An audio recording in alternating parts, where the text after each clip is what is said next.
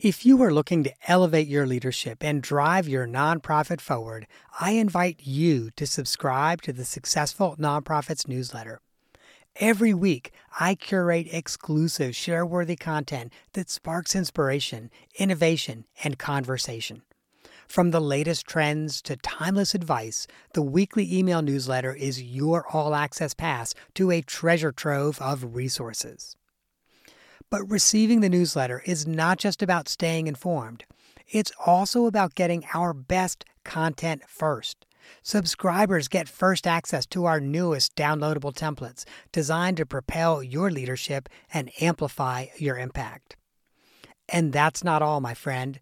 We are constantly working on new ways to support you and your mission. So, as a subscriber, you'll get updates on our latest projects, opportunities to participate in surveys, and a say in the topics that we tackle next. You will essentially get me as a consultant, coach, and confidant in your inbox, ready to help you navigate the challenges of nonprofit leadership. So, if you're an executive director, board chair, or a nonprofit leader who believes in making a difference, join me as a newsletter subscriber. Visit successfulnonprofits.com forward slash newsletter to sign up today. And now, friend, let me take you to the episode you've downloaded. Welcome to the Successful Nonprofits Podcast. I'm your host, Dolph Goldenberg. Today, we are going to be having a conversation with Amanda Woomer about measurement and evaluation. As I look back on the 200 plus episodes we have done over the last four or so years, I am struck at how little attention we have paid to measurement evaluation. We just have paid very, very little attention to it. I think it was episode three, and I think we recently recorded another episode on it. So, up to this point, we have short sheeted measurement and outcome evaluation. And so I'm really trying to make up for lost time. And I'm so excited that we were able to get Amanda Woomer to come onto the podcast and discuss this with us. So let me just say that if we are not thinking about how we measure what we do and measuring our impact and evaluating our impact, and we're not talking about giving that information to funders yet or giving it to constituents. But if we aren't doing that on our own, we don't really even have a real sense of whether or not we're achieving what we think we're achieving. So, all we really know if we're not engaging in measurement and evaluation is gosh, whatever we're doing is hopefully making us feel good. But we don't know if it's actually moving our mission forward. And that's why we've invited Amanda to join us today. I will share with you, she works full time in measurement and evaluation. And on the side, she does consulting in the conservation and peace building space around measurement and evaluation. So the other thing that I think she's going to be phenomenal for as we move through the episode today is providing actionable tips for smaller nonprofits because she understands that not every nonprofit has an evaluation department.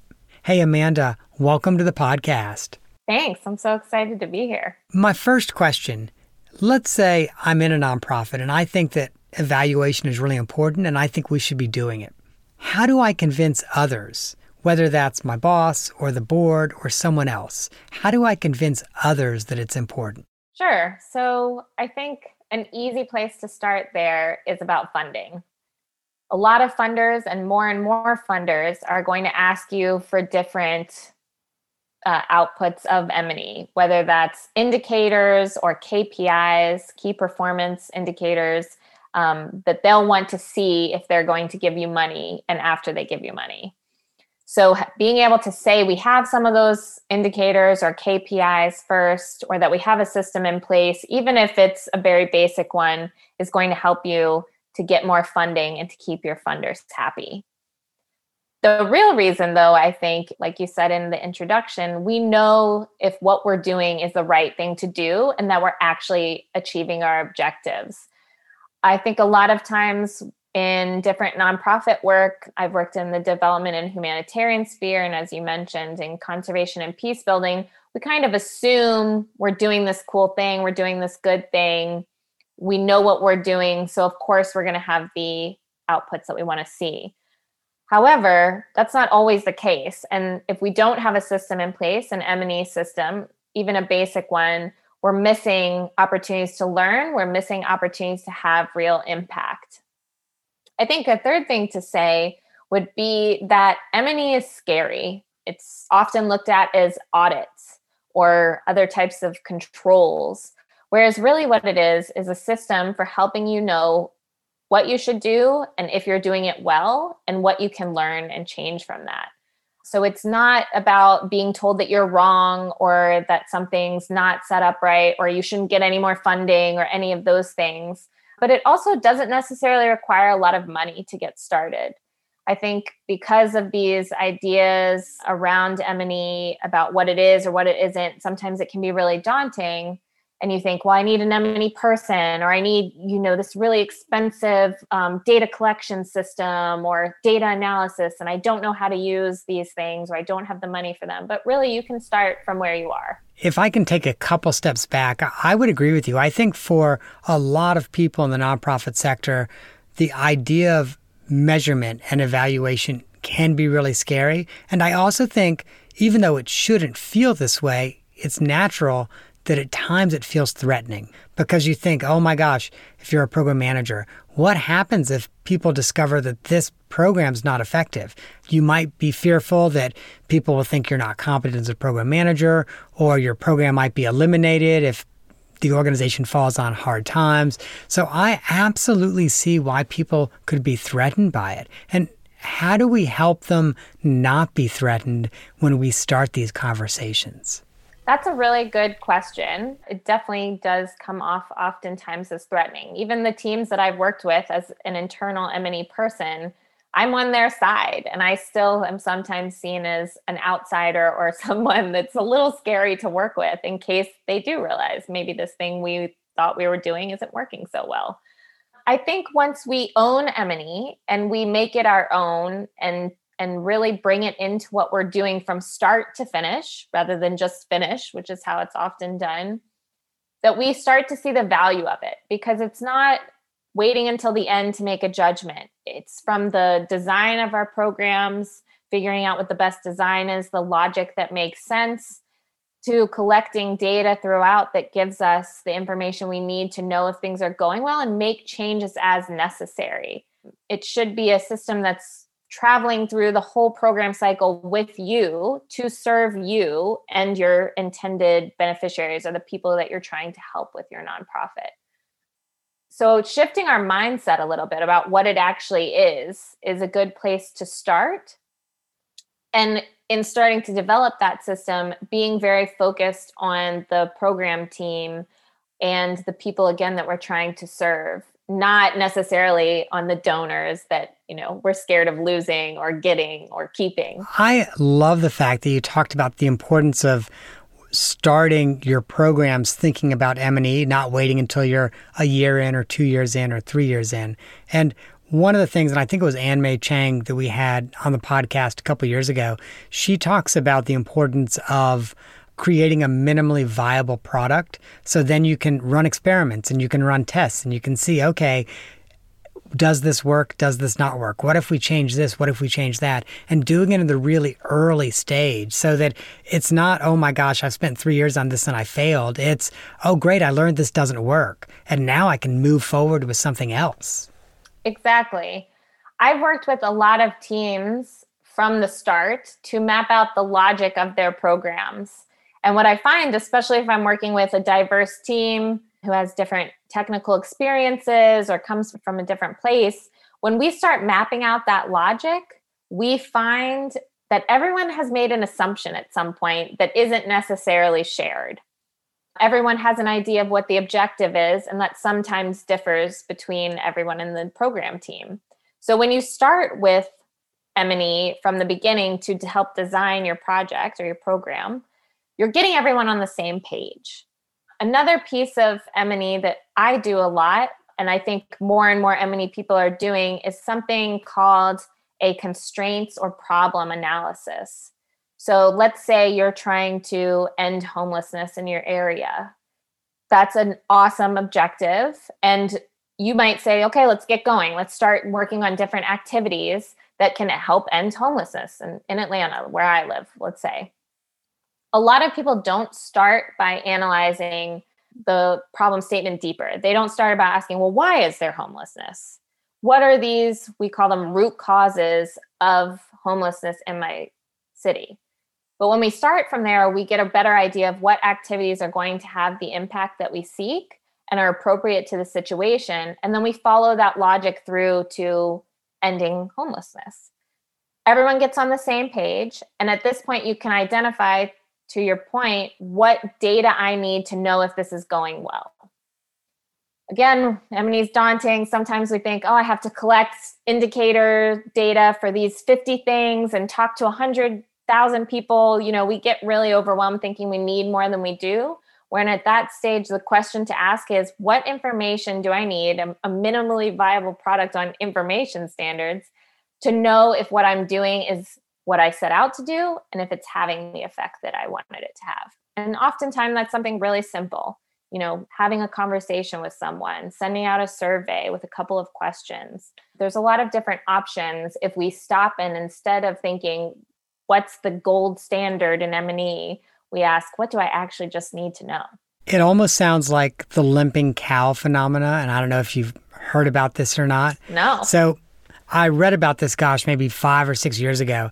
And dairy farmers were having a real issue because cows were getting high numbers of infections, which, of course, regardless of what the purpose of the cow was, whether it's food or milk or something else, you know, cows with infections are much less likely to be productive for the farmer. And so they kept going, oh my gosh, what variables impact this? What variables impact this? And at some point, they said, because they could not figure out what variables were really impacting it because they would tweak different things and the infection rates were just not going down. And so at some point they said, all right, what are the I hate to say comorbidities, but almost what are the comorbidities? What are the things that we notice are happening at the same time? And one of the things they found was that many of the cows that had infections also were starting to limp. And so they said, all right, what variables can we tweak that will keep the cows from limping? And guess what? Once they kept cows from limping, they actually dramatically reduced infections. And so it's sort of known as the limping cow phenomenon because if they just measured what percentage of cows are limping, they're having the impact they want. That's a great example and one I've never heard before. It also makes me think too about a couple of things in M&E. One of them is a lot of times we're working with people and if unlike cows, we can talk to people and ask them what else is happening in your life, what else is going on. I think sometimes we all get a little over anxious to help and we forget to talk to people about what they need. One of the organizations I work with works on housing. And sometimes we're very eager to say, well, you need a new roof or you need a new foundation, when instead we should be asking people what they need or what the most important thing is to them that makes our projects more sustainable in the long term if we're meeting their needs but it also gives us a lot more information like seeing that limp in your example. So i think that's one place where the m&e mindset helps us is starting by asking people questions to get us to the that design that we're so eager to jump into and get into but often don't stop and ask the right questions about. So let's say that you've been essentially collecting your data and now you're ready to sit down and crunch your data and you've got some good findings, whether that's, oh, here are things we need to change, or wow, we are just the best program that's out there, period. What should organizations be doing with that data? That's a good question, too. It depends on the data that you have, but if we're following along the principles of being transparent, which I know can be challenging sometimes, especially if our data is telling us some not great things, one thing we should be doing with that data is possibly sharing it back to the people we collected it from and telling them, hey, you're part of this group. This is what we found about the impacts of our work on your group.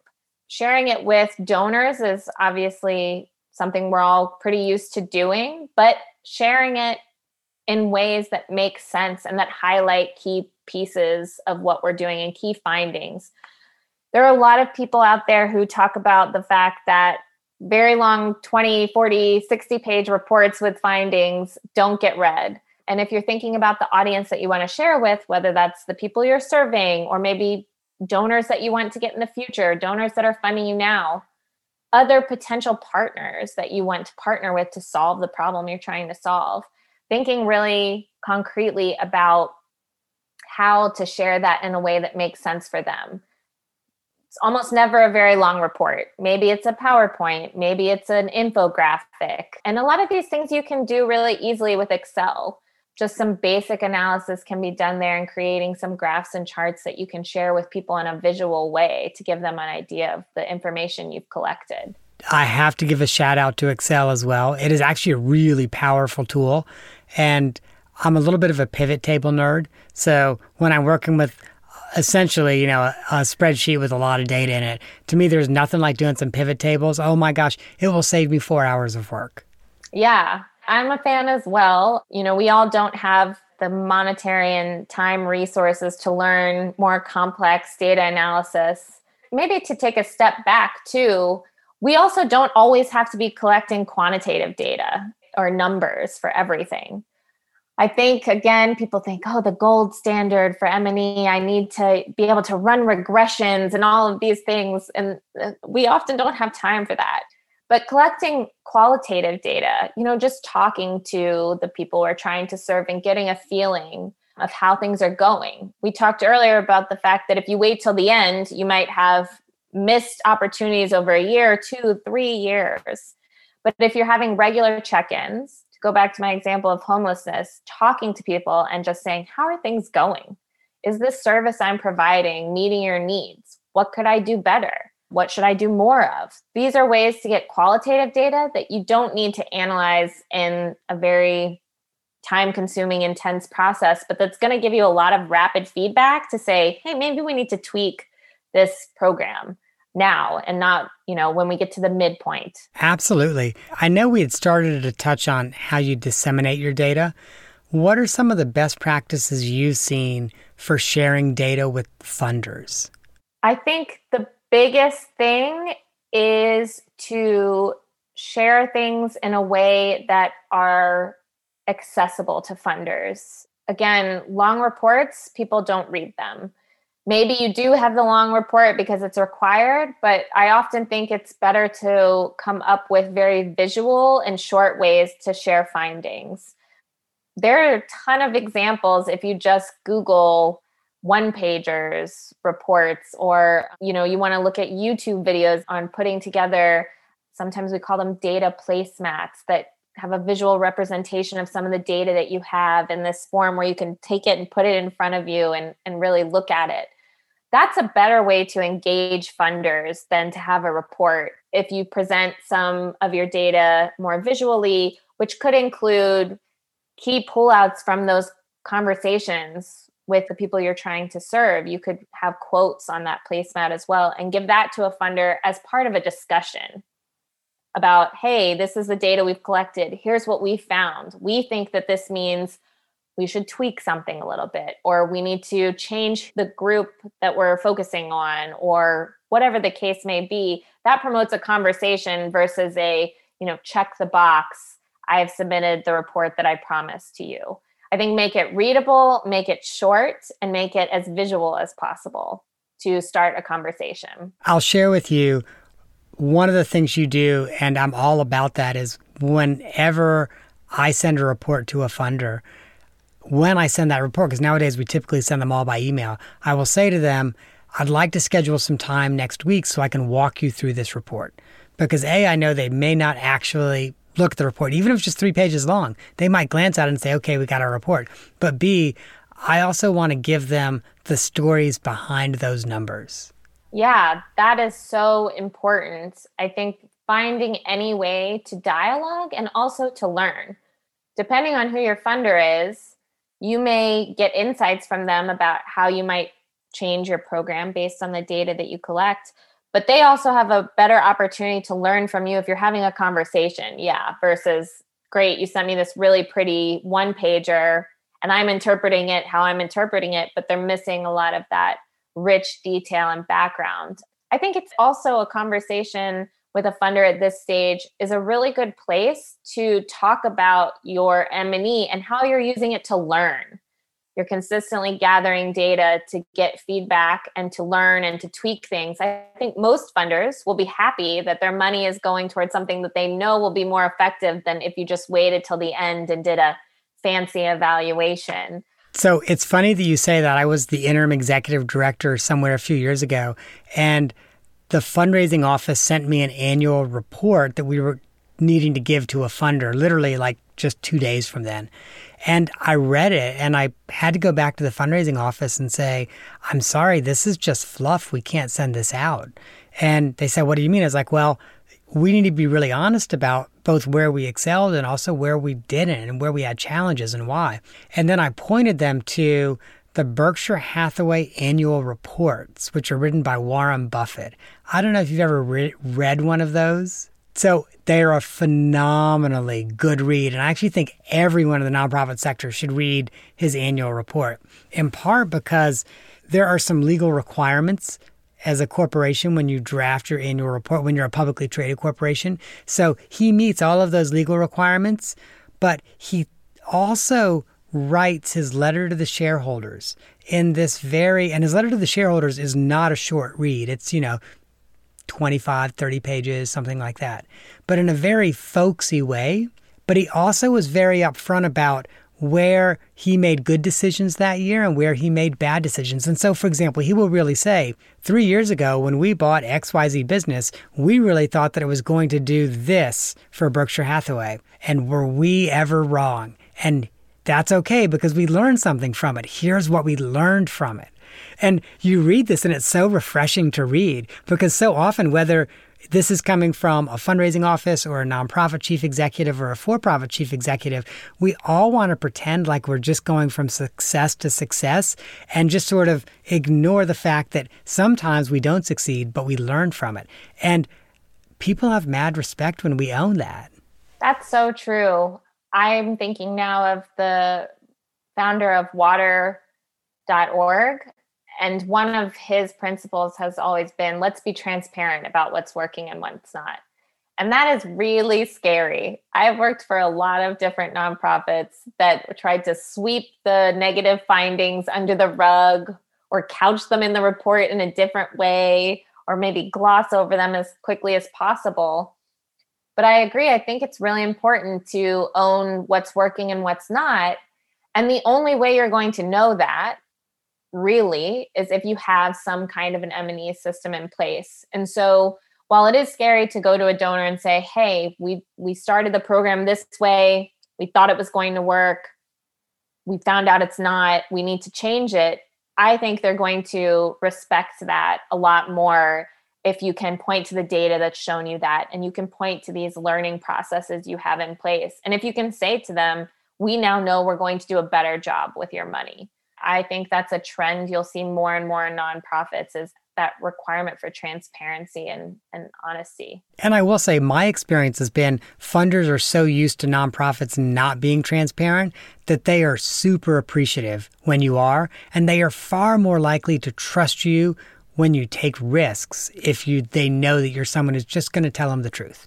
Yeah, I would agree with that. And I think this all starts again with not seeing M&E as a funder required piece of what you're doing to do at the midpoint at the end, but you're starting with it from the very beginning because not only will you have a better program when you think through the logic of it initially, but you will have an M&E system built in place that's there for your own learning to then share that with funders and other people working in the same space as you. Oh my gosh, absolutely. Well, Amanda, you know, I have been saving up a great, great off the map question for you. Awesome.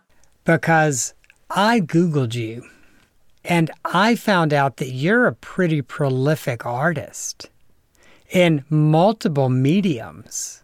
I do do some art, yes. I do some watercolor painting on the side in my spare time, which is not always in abundance. And I also do a lot of landscape photography. Nature is where I recharge my batteries. So that's been a fun outlet for me over time. It's the place where I get in the zone. Listeners, I have to share with you, Amanda is being very, very modest when she says, I do some. We're going to link to her artist Instagram page if she's okay with that. Okay, she, she's nodding her head yes. So we're going to link to the artist Instagram page because you're going to see it's not some prolific, just really prolific and impressive and f- some really amazing art as well. Thank you. I really appreciate that. And I think I read somewhere that you kind of put your PhD studies on hold for a little while so you could pursue your art and then you returned and finished your PhD. Is that accurate? I did. I, I had a hard time with my PhD. Um, I was very focused on doing work with an organization rather than getting a PhD just to have a PhD um, and the just the academic pursuit. And I was having a really hard time finding a partner. And so to take the pressure off, I think I switched focus for a bit and i found it you know working on art and photography to be really grounding. And it worked out in the end. I found a great partner to do my phd with and everything happened as it should have. And so uh, we're just going to continue this off the map a little bit. Who was the partner? I worked with conservation international they have a division of the organization that is looking at peace building and conflict sensitivity and environmental conservation and maybe because I'm an M&E nerd, but I saw that M&E would be a great way to ensure that they were being conflict sensitive in their work and doing peace building work and we had an awesome partnership that resulted in a great guide for conservation practitioners. That's awesome. That is really really awesome. And again, I did a little bit of research on you, so I also think your master's degrees thesis was also in partnership. The, my master's thesis was a little off off the map on the off the map questions. I worked with a Buddhist center in Atlanta to study how Americans were um, taking and making their own Tibetan Buddhism. Uh, so the center is is Drepung Loseling. It's the North American seat of the Dalai Lama, and it's also affiliated with Emory University. So really really interesting. Um, not connected to what i do now but i think it gives me a good perspective. Amanda thank you so much for joining us today. I am grateful that you would share some really important information with our listeners, not just about measurement and evaluation, but also why it's important. And why this is something they should embrace and they should be transparent about with their constituencies. So, thank you so much for coming on. Listeners, I want to make sure that you know how to reach out to Amanda. She actually does not have her own URL, but you can reach out to her on LinkedIn. And we are also going to put a link to her LinkedIn page in our show notes. And she has made a very generous offer. Any organization that reaches out to her through LinkedIn can get a 30 minute consult on monitoring and evaluation, on conflict sensitivity, or on facilitation needs. So, Amanda, thank you for joining us and thank you for that super generous offer. Thank you. It was great to be here. All right, guests, if you were just super busy Googling the Atlanta seat of the Dalai Lama, then don't worry. You just go to our show notes, successfulnonprofits.com, and we will have a link to Amanda's LinkedIn page right there. Before we wind down the podcast today, I just want to read a quick listener review. Chad wrote, This is the first podcast I have ever subscribed to, and I am glad I did. Thoughtful guests, extremely prepared hosts, and topics that inspire action. Chad, I just have to say, I am truly honored and privileged that the first podcast you would subscribe to would be ours. And welcome to the podcasting world because there's a plethora of great stuff out there for you. So, welcome, my friend. Listeners, if you've not already written a review, I'm going to ask you to do that today. It is one of the best ways that you can help other people find our podcast.